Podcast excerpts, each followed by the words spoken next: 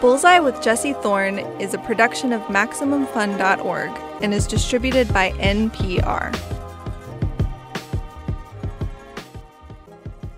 I'm Jesse Thorn. It's Bullseye.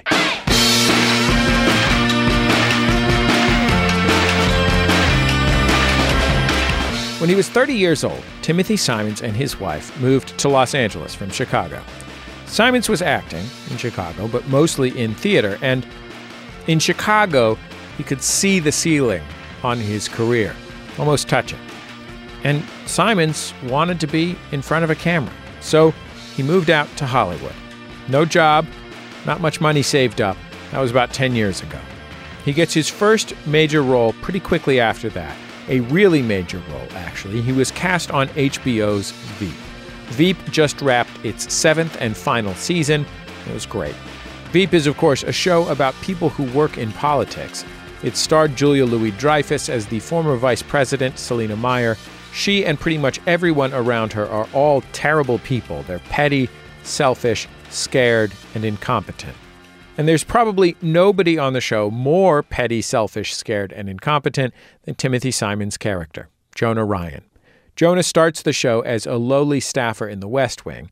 Then he gets fired. Then he gets elected to Congress. Then he, at the start of this final season, becomes a presidential candidate, facing off against Selina. He's anti vaccine, anti immigration, and anti math. Here's a little bit of his stump speech. For the last year, I have been crisscrossing the country, warning America about the threat of math to our way of life, which is why President Meyer, Senator Talbot, and Governor Calhoun, I have something to say to you. I told you so. He told you. Yeah. Oh, hey, do you remember my five alarm hottie of a wife, Beth? She just got out of rehab today. Yeah. And plus, while she was in there, she dropped a couple pounds in all the right places, so she's hella even hotter than she was before. Kill her! Yeah, I mean, not her, man, but yeah, sure. Look, I love America, but it is time to face facts. This is a horrific country that is falling apart because it is full of people who are different than me. I was right, and that means I should be president. Thank you. Thank you. Timothy Simons, welcome to Bullseye. It's nice to have you back on the show. Thanks, man. It's nice to be here. I feel like as a radio host, it's my job to give the at home listener uh, the knowledge that you put scare quotes around the titles of the names that you Yes. mentioned, which are definitely their titles. Which is within the fictional- 100% their titles. Yeah. and also, I don't know. It was a big part of the filming, but I don't know if it. I don't know how much it played because I've only seen the finale once, so I don't know if it actually played throughout. But definitely, my wife escaped from rehab.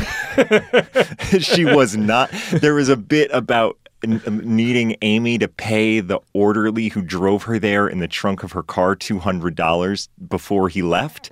I don't think that's in there, but there was like sort of a long running joke about how it was clear she had escaped rehab. I gotta be frank, like making a stump speech as stupid and evil as that one Uh huh. does seem like it would be fun. You know, it, it was. Like to commit yourself so fully to something so nonsensical. Yeah. I mean, that's kind of always been his thing generally. Even from the very beginning, like Jonah's thing, and definitely since since he got on the campaign trail, whenever he's been with people, has been like full commitment to terrible ideas. And usually those terrible ideas, they don't even like when he like when he got on the like the no daylight saving time thing it was it had nothing to do with that it would help anybody. He was just mad that people he kept showing up late or early for things and people would criticize him. So he just wanted to escape criticism. so it's- but but that's always been his thing. I'm just being like full commitment to the dumbest possible thing. Uh, The heights of power that he achieves over the course of the program, you know, over the course of the seasons of seasons of the show, are really remarkable. But there is no point at which he transcends the power dynamic, which is the lowest status person on earth who is profoundly convinced that they are high status. Like there's no point where he stops treating every single person around him like they're his peer, even if they're not uh, his peer or below him. Yes. Even if they're not, like and just reality becomes warped around it. Yeah. I feel like this still fits in. There is one moment that a friend of mine that I was really happy about that we found when we were performing the scene. But to avoid spoilers, it is toward the end of the finale. A- and there's one moment where he very clearly, like without all of his usual bluster and and sort of like shrieking rage, and uh, he just sort of very clearly takes a quiet stand that he like whatever it is you're offering, I don't want it because I am destined for X. And and it only takes about 30 seconds for him to turn back into like a, a, a petulant child. But even in that moment, even like in a moment of clarity where he actually does almost touch power, it doesn't take him long to revert back to that. But he, but that is that has been his thing. Like he's just uh, like when people ask me about like does he believe that he can do this? Like the answer is yes. And he has always believed that he could do it. And he's always believed that he is destined for these things. And when everybody makes fun of him even at the beginning of the show when they are basically when every every room that he goes into everybody's asking them asking him to leave that room it all just comes down to like they're jealous. They're jealous of what I am and they're jealous of what I'm going to be. One of the things that's really special about Veep and also was special about the British show that preceded it, The mm-hmm. Thick of It, is how vividly it depicts that the country is being run not by like compelling, cool people, not by like competent technocrats, mm-hmm. but by like scared, awkward Dorcases. Yes that like everyone is scared all the time. No one knows what's going on. Everyone is an inch from losing their job. Mm-hmm. And the idea that Jonah can rise to the top simply by virtue of the fact that he's too foolish to realize that he's an idiot mm-hmm. is a very beautiful metaphor. Yeah. I may be using the word beautiful wrong, but I think it works if you if there are no stakes to it. It's the right word. it's not necessarily the right word for our current like the situation we live in, but like to watch these people on television when they're an arm distance away. Like, yeah, it's a great word for it when it doesn't actually affect your real life. Um, I remember there was there were some moments when we were first doing research for the show. One sticks out in that like we it was sort of like the third we would take staffers out for drinks and it was always around the third one that they would really start telling us about their jobs. The fir- the first couple they would talk about sort of like the flowery and like the the poetic parts of their job that they really loved. But by the third one it, they really just like they would just get ashen and they would sort of their faces would fall and they would tell us the truth. And there was this one person that was just like you know they were i think they were a communications director. They were communications director not like an aide. And they said, "Do you know what my job is?" My job, and I'm gonna, I won't use the swear words that they use, but they were like, "My job is to mess up my opponent's day." Like my job as communications director isn't to communicate what my candidate is for. It's to make sure that my opponent can't communicate what they are for. To somehow turn the day's events so that they are on defense rather than offense. And and, uh, and they were like, I didn't expect that when I got into this.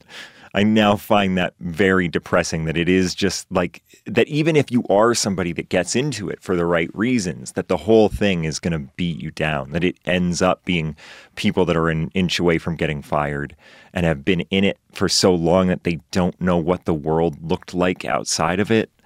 There's I think that there's something like in in rewatching the show in the lead up to this season, like if you go back to the beginning everybody on Selina's team, including Selina herself, thought they were doing the right thing. They still had a clear line to making the world a better place. Like she had things that she wanted to do, and her team was behind her because they ideologically agreed with her. And somewhere along the line, not only did she lose it, but they all lost it too. It just became like, well, we're just backing her. It doesn't even matter anymore. Like, we're just in this now. Do you think that Selina, uh, Julia Louis Dreyfus's character, is more moral than your character, Jonah, or do you just think that it's hard not to like Julia Louis Dreyfus? I what the big there is the big thing of and this is something that Dave has said before and so I want to give him full credit because it is a great way of saying it. When people say like I love Selina Meyer I want her to be president he's like no you don't. You want Julia Louis Dreyfus to be president. And so that is an apt point that it's just really hard to dislike her even when she's doing terrible things. I think their their their moralities are different. I don't think like Jonah definitely doesn't have a fixed ideology. She may have at one point, but has willingly given it up. Like everything that she has done, she has done knowing the consequences and knowing like why it was bad, but still doing it. And with Jonah, I don't even necessarily know a lot of the times that he knows. So I think that's really just I mean, I guess would the argument be that she is less moral because she knew what she was doing? I don't know, but the things he did are worse. So it might just be like a six of one, half dozen of the other. Like he was a worse person but didn't know it, and she was not as bad but did. Let's hear a scene uh, with my guest Timothy Simons and Julie Louis Dreyfus from Veep. So in this scene, which is from uh, earlier in the series, uh, Selina is trying to figure out what's going on with the president uh, as the Senate and the House are trying to impeach him. And Jonah is there, and he's, uh, as ever, pretending to know more than he actually does know. And she's not nuts about that. Oh, God, I hate impeachments. So 90s. Well, the president now has the Senate and the House after him. It's gonna rain pain. So what's POTUS's next move, Jonah? Oh, these lips are on lockdown. Right. You don't know. No, I just have a don't ask, don't tell policy about the things that I know or that I don't know. Jonah, don't talk, don't stay. You need to f- off and go back to Westworld. But, ma'am, I- you need to f- off. But, ma'am, I said f- off. Three f- you're out. Yes, ma'am. Yeah. When you auditioned to play Jonah, were they looking for a you type? Uh, they're, they very much were not. Uh, in in the character description, it said short, overweight, and bearded, and I am who I am You are uh, tall, thin, and mustachioed right now. right now. And Before then, uh, me. before, but even ben, back then, there was there was not even a mustache, not even the hint that I could grow a beard at all.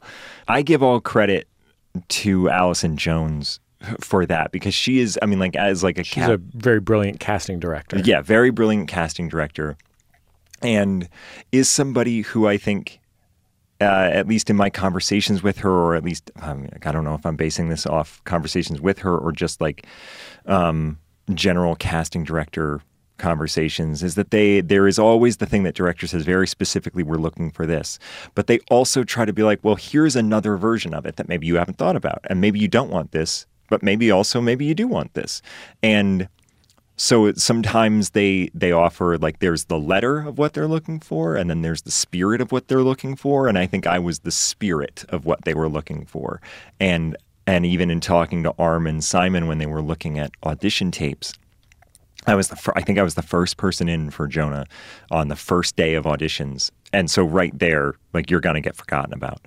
And I was against type, so you're gonna get forgotten about. And in talking to Armando Simon, they they they saw it and they were like, "Oh, that's oh, that's very funny."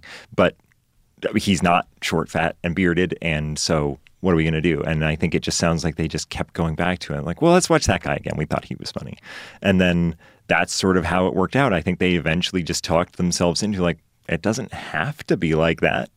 And so that's ultimately why I got cast on it. Because luckily, Armando Simon decided they didn't have to be like that. They realized that what was most important was a kind of pathetic adolescent quality. Yeah, I think so. And a feeling that like like that that person who walked in I think that was the thing that I brought to it initially. Like, you know, like this last ep- this last season is so drastically different than the first. But initially I remember when I auditioned it was just like this guy's the lowest of the low on the White House ladder. But because it's the White House ladder, he thinks he is better than every single person in this room, including the vice president. He thinks that he can order her around. And that's just sort of what I went in with that. No matter how pathetic he was, he thought he was better than anybody else and was just sort of easy and breezy about that.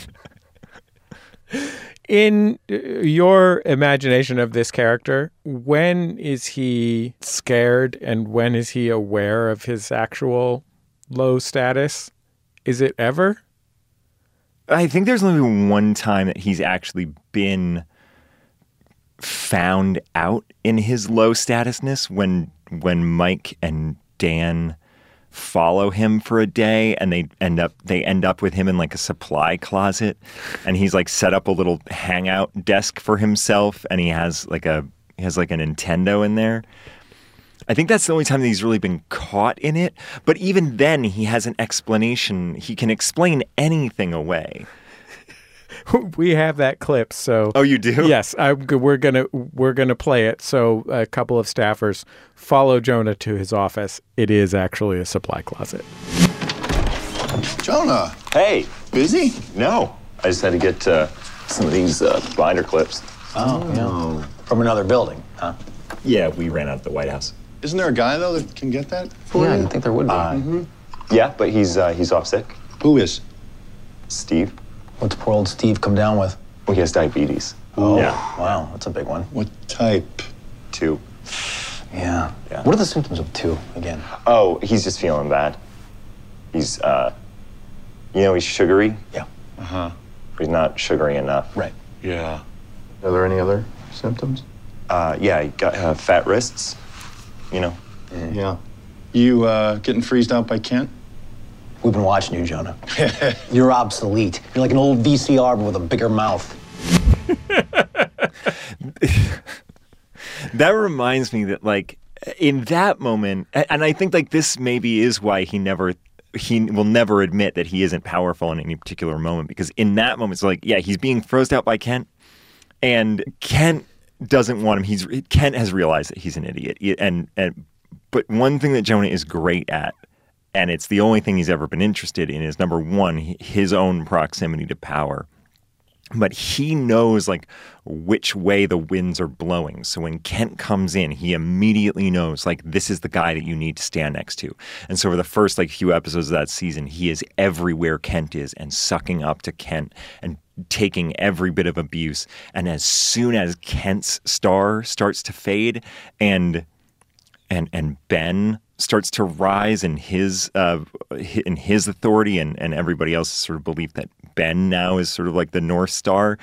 Jonah's right there with Ben, just hanging out in Ben's office, doing whatever is possible. I mean, like literal physical proximity. Yes, literal literal physical proximity is the thing that he thinks he can if he has that then that will also lead to the benefits of like the like the metaphoric proximity to power. Does that make sense? Like yeah, well, I mean, you read about things going on, especially in the White House, and it seems like the main question is who gets to be in the same room as the person who's doing the deciding. yeah. Like, who gets to spend the most time next, like physically with the president Yeah. or the secretary, whatever it is. And that is so so weird because there's no other part of our world where like being with somebody is that important and that hard to achieve.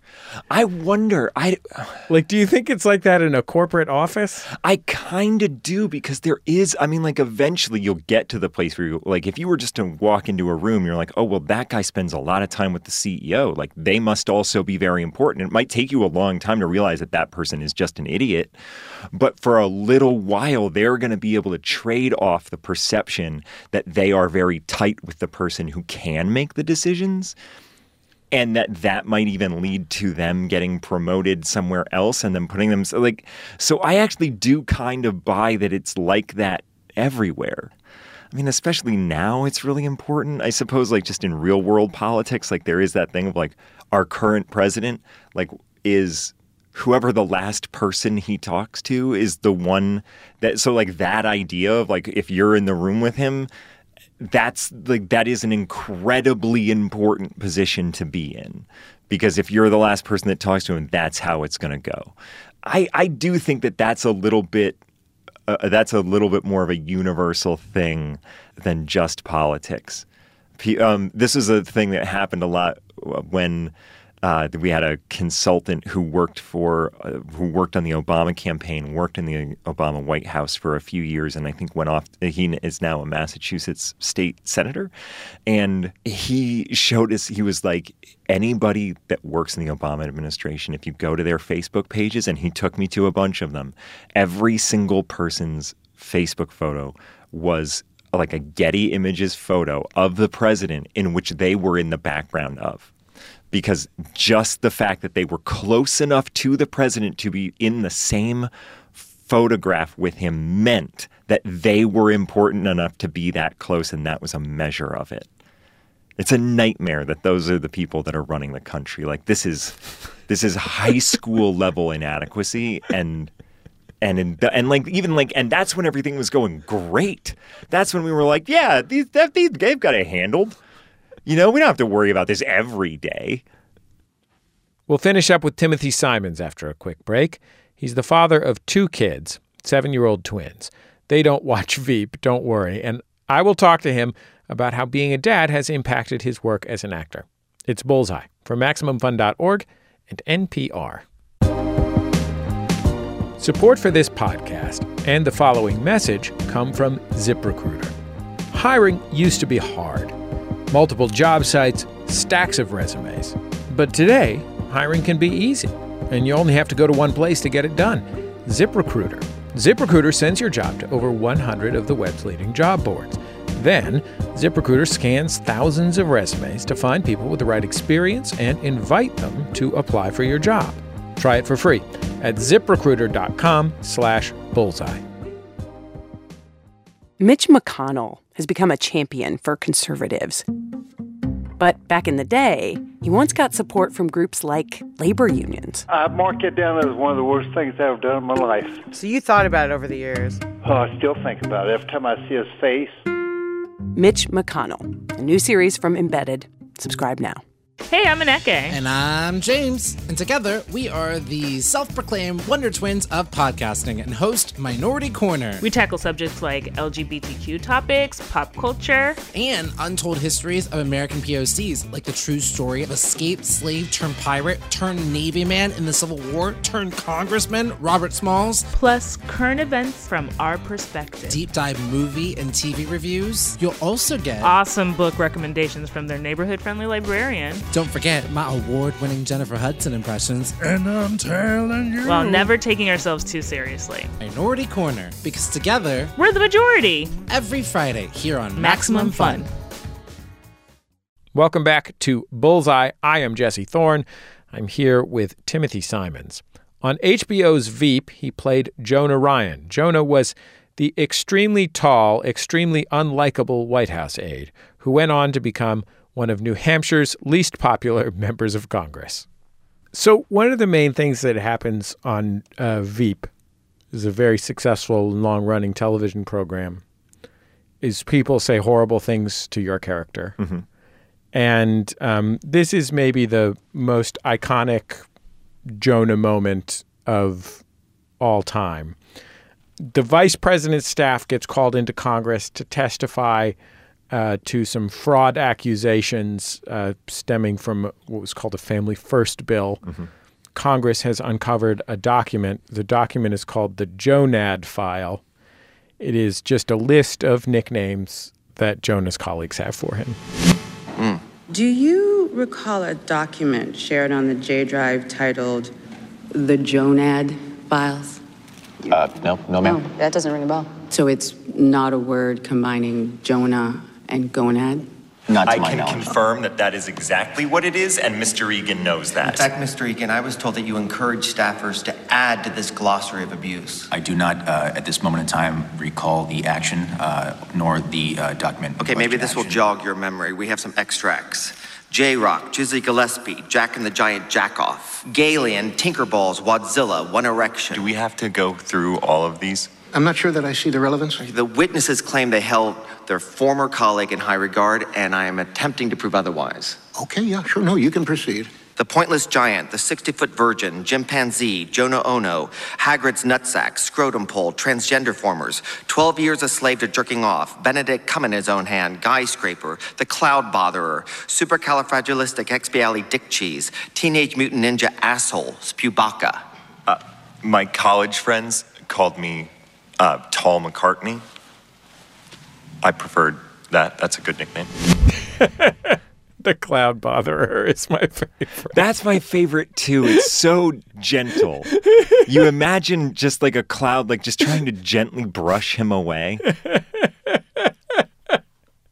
I, I guess I wonder. And this is actually, this might sound insincere, but it's mm-hmm. actually sincere. Having done this for eight years or however long you've been working on the program, are you ever just exhausted at this room full of talented people whose job it is to make your character feel bad, but using things that are actually endemic to you as an actual human being, such as your height? It doesn't, it actually never got to a point where I was like, this is a personal attack. and th- because most of the time, like, I don't know, I ended up here for a reason, and that's because I like a good joke. Like, I, I mean, like, I- feel like I've put a bunch of them out into the world. Like, I've put a bunch of insults out into the world that I thought were pretty good. And I've always been somebody who has tried to accept it when they come back and like appreciate it. Like, like when I have gotten burned, I can be like, oh, that's like a good burn. And, so it never got there, but there were times that like they brushed up where they brushed up against like some middle school uh, uh, touchstones, I guess, like some things that I like they my poked a few bruises. Yes, they definitely did. And especially like there would be times where they would come in and they look you up and down and then they go like the writers would come in, they look you up and down, they go away, and then they come back with one and it's like you came up with that right now. that's what that's what I look like today. that isn't something you thought about six months ago when I look tired. This is today. Um, the one that I am thinking of was um, that we were all in a we were in a, an SUV like on a, like a green screen SUV set, and the writers came in, and then they went back out, and then they came back with uh, melted Play-Doh stuck to a flagpole. but the so so yeah. so like yeah that one and i remember even sam sam richardson was in the back seat and just went oh my god like so like that one hurt. Like that one was a body blow. But the the language of this show and i think having an example of the insults working in the thick of it having seen the thick of it and seeing how the insults worked in the world it was never about the insults affecting any of the characters. And i think i just also like it was ne- like and it also wasn't ever supposed to be about this isn't supposed to be about affecting your character. This is supposed to be about communicating information. That's just the words that I'm choosing to communicate the information that I'm upset with you. And so, like, the characters never take it to heart. And so, therefore, I never took it to heart. It's just the way the people in this world talk. They are just cruel to one another and it doesn't even register. If eh, like if the cruelty registered, our show would be an hour and 15 minutes long because every scene would be like, "Excuse me, you can't speak to me that way." and then we'd have to settle it. You have to have 30 minutes of bathroom crying scenes. Yes. So like uh, it never it never got there. But then they're also like th- uh, so like I am somebody that like likes to throw out burns into the world and will accept them when they come back my way. Like I am also somebody that knows what I look like. You know, like I've seen mirrors. Those, you know, You played Abraham Lincoln in a television commercial. Exactly. I know. I know what I'm about here. I'm not setting anything on fire. So, like, I You're I handsome. get it. You're a handsome man. Thank you. Thank you very much. But no, I mean, like, Not Steven Yeun handsome, no, but dear. very handsome. But yeah, I mean, like, I'm a.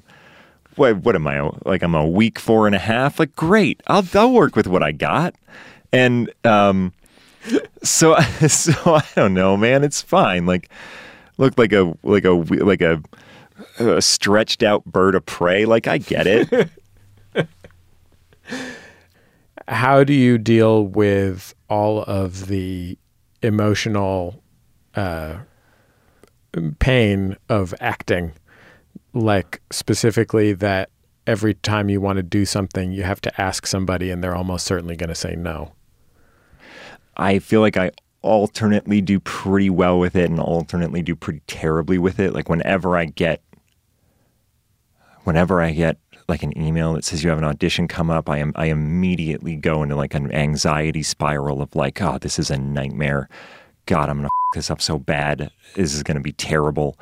Um, and but at the same time, I feel like I'm pretty, I've gone through it so many times that I'm pretty good about shaking them off. Like I do try to keep like a, a positive outlook on what is my job and what was, what is somebody else's job, you know? That like if you don't get it, it just wasn't your job. Like there was nothing you could have done. They just, they saw you and somebody else came in and was like perfectly right for it. Like, um, I don't know. It's all a work in progress. It really is. You sound like you're trying to talk yourself into it right I, now. I, I, I still am. I, st- I don't know what to tell you. I, I like it's the weirdest thing. Like these things are not transferable. Whatever confidence you have is literally not transferable into the next thing. Uh, audition wise, I remember like right after our last table read, and uh, I had to go into like a director's session for a, a, a, movie, which was great. And I went into it and I was pretty open about it. Like, I, I mean, like I was giving everything I had, but I was giving 100% of 20%. Like I had absolutely nothing going into that room. And the audition was fine. It was fine. It was absolutely I did not embarrass myself in any way and I also did not impress anybody enough to make them give me a job. And of course and like I didn't get it for very good reason because somebody else walked into that room and was just effortlessly the person that was going to be in that part. So I don't know. You try to do the best you can. I am talking myself into this as we speak. But uh, this is, I guess, the reason I brought that up is that, like, I came from like the final table read of a television show that had been well regarded and well received, and in the same moment that people are telling you that you were a va- like a valuable part of the success of this show, like your specific work in the community of this show and in the ensemble is one of the things that helped it be successful, and it would not have happened if you weren't here that is something that we all shared and I was a part of that. I'm not trying to uh, like put myself in front of anybody else. That's something we all did. We all built that together and it felt awesome. And you felt like you really informed it. You can go into another room that afternoon and people are like, we honestly don't care. We don't care that you're here. It doesn't matter. You're anybody else walking in here. And the confidence of the morning is literally not transferable into the afternoon. It's the weirdest thing. This was your first television role. Mm-hmm. Um, accepting, I think, maybe some some commercials. Yeah. Did you move to Los Angeles with an agent and a plan and all the things that you're supposed to have when you show up on the big scene? Uh, I did not. How old were you when you moved to LA? I was 30 when I moved to LA. I had been 30 for like two weeks. My wife and I got married. We went on our honeymoon, went back to Chicago, and just put everything in a van and moved out here. And I had never been to Los Angeles before. I had never even set foot in the town. Like the first time I saw it was like driving in. I think we came in on the five because we were coming from visiting some relatives of her in Arizona. So I think we probably got here on the five. Did you gather advice from people around you because you were an actor in Chicago? I was, yeah. And it was kind of like I was kind of pursuing indie theater. That's what I like, like indie straight plays. That's what I went out there to do. I mean, like I pursued advice, but at the same point, there wasn't a lot of advice to pursue in that. Like I couldn't ask people that stayed in Chicago because they had made the choice to stay in Chicago, and so they weren't going to give me advice about Los Angeles that I could listen to. There was always like a, there was also this half in, half out aspect of some of some people that I knew in Chicago who would like go to and again this is coming from the perspective of somebody who doesn't know anything about Los Angeles including what it looks like but I would meet people who were like, "Yeah, I went out to LA for pilot season and I was there for 6 weeks and nothing happened and LA sucks." And I was, "Well, that seems like that seems like a bad idea. Like of course nobody noticed you were there because everybody's already there and you went there for six weeks and it didn't go. I mean, like, I just thought that was like an excuse to, I thought that was just an excuse to you just say you want to stay in Chicago. Like, don't move to Los Angeles. So I, I'm, but that's again, that's just me. Like, I am, I am very much a person who is like a move their sight unseen forever person. I'm uh, like a drastic move. Like when I moved to Chicago, I had two bags and a one way ticket, and a friend's that I knew from undergraduate school. Like her boyfriend picked me up at the airport and gave me a ride in town. Like that's that's how I got to Chicago. I kind of t- I, I tend to make drastic moves rather than incremental ones. Why? What are you running from? Not to put too fine a point on it. Um, well, the first I uh, the first thing that I'm running from is that I absolutely love the state of Maine. That's where I grew up, and I absolutely love it. And I, I as soon as I was given birth to, I was like, I'm getting out of here. I just wanted. I didn't uh, feel like I met a lot of like-minded people. I didn't see a community moving forward. I just kind of like. I was just like I wanted to be in a city. I wanted to be. I wanted stores to be open later than 7 p.m you're out in the woods, man. It's scary out in the woods, and there's not enough happening. And there are better jokes and more people if you move to the city. So, I mean, I'm sure there. I'm sure, like, if I talk to my therapist, that there would be like a lot of other reasons that I could uncover, but that's the first one that comes to mind. Um, the, there is like the thing of you grow up in a small town, everybody knows your business. And there are plenty of times in my life where I'm like, I don't want all these people to know my business. You move to a city and nobody cares. Nobody cares about you. Nobody cares about knowing your business. You get to be anonymous in a city in a way that's great.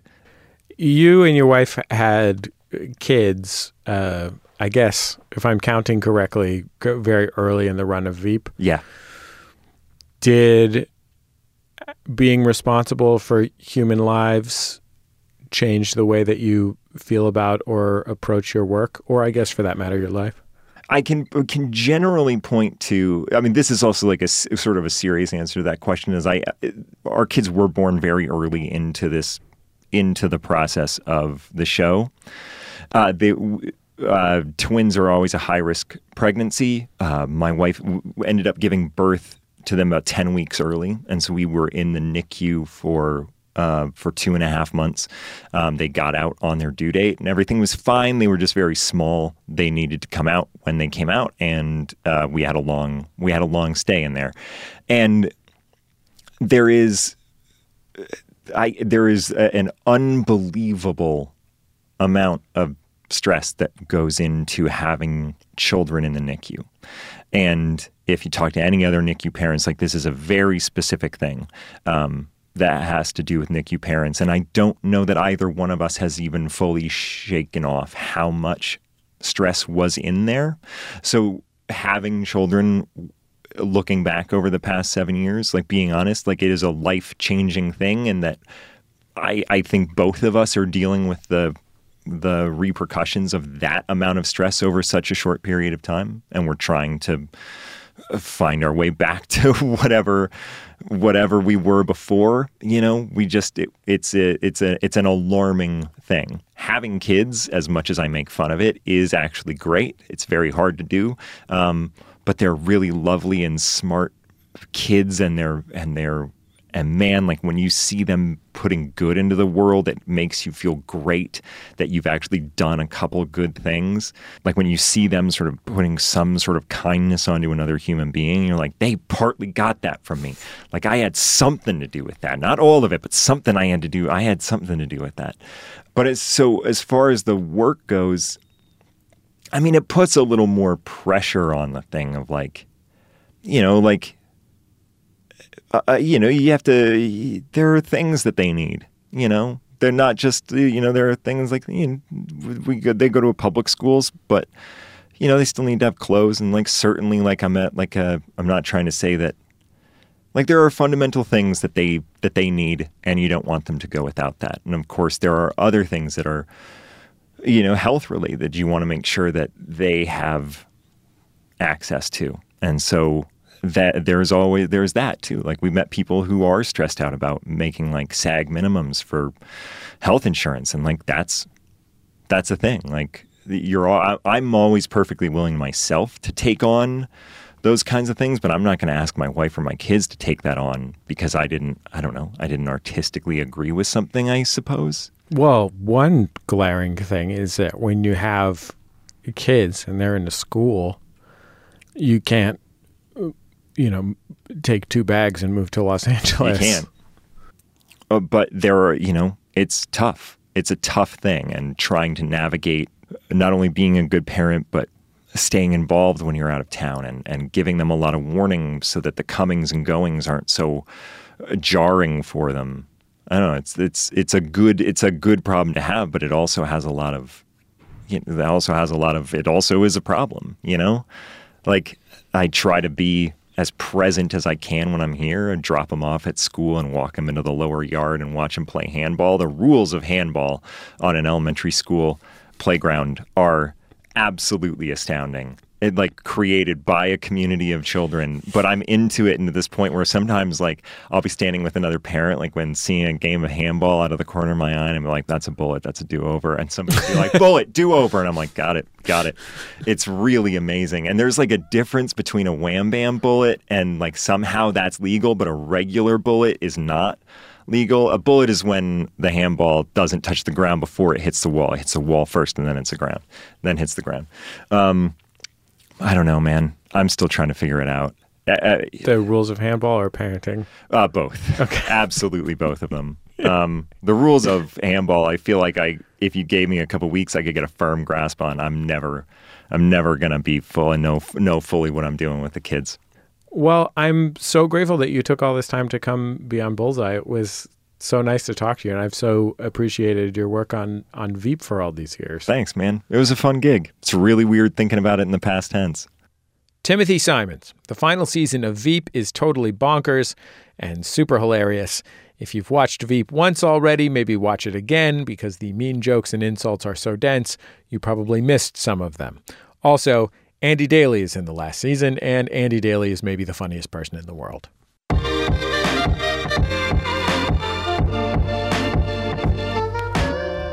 We've come to the end of another episode of Bullseye. Bullseye is recorded at MaximumFun.org World Headquarters, overlooking MacArthur Park in beautiful Los Angeles, California, where someone brought in a bunch of fresh squares of sod for a patch of dirt over by the lake, but it was only enough sod to cover maybe like half of the dirt patch, so it looks sort of like a game of Tetris down there. The show is produced by Speaking Into Microphones. Our producer is Kevin Ferguson. Jesus Ambrosio is our associate producer. We get help from Casey O'Brien. Our production fellow is Jordan Cowling. Our interstitial music is by DJ W, the great Dan Wally. Thanks to him for sharing it with us. Our theme song is called Huddle Formation. It's by the band The Go Team. Thanks to them and their label Memphis Industries for letting us use it. And before you go, there are so many past episodes of this show. You can find them on our website, MaximumFun.org. You can also find them on YouTube just by searching for Bullseye with Jesse Thorn. If you only search for Bullseye, you get like uh, an EDM hit from like five or ten years ago. So don't. So you have to add the Jesse Thorn part. Uh, we are also on Twitter at Bullseye, and uh, also on Facebook at facebook.com/slash Bullseye with Jesse Thorn. So be sure to like us there. And that's about it. Just remember, all great radio hosts have a signature sign-off. Bullseye with Jesse Thorn is a production of MaximumFun.org and is distributed by NPR.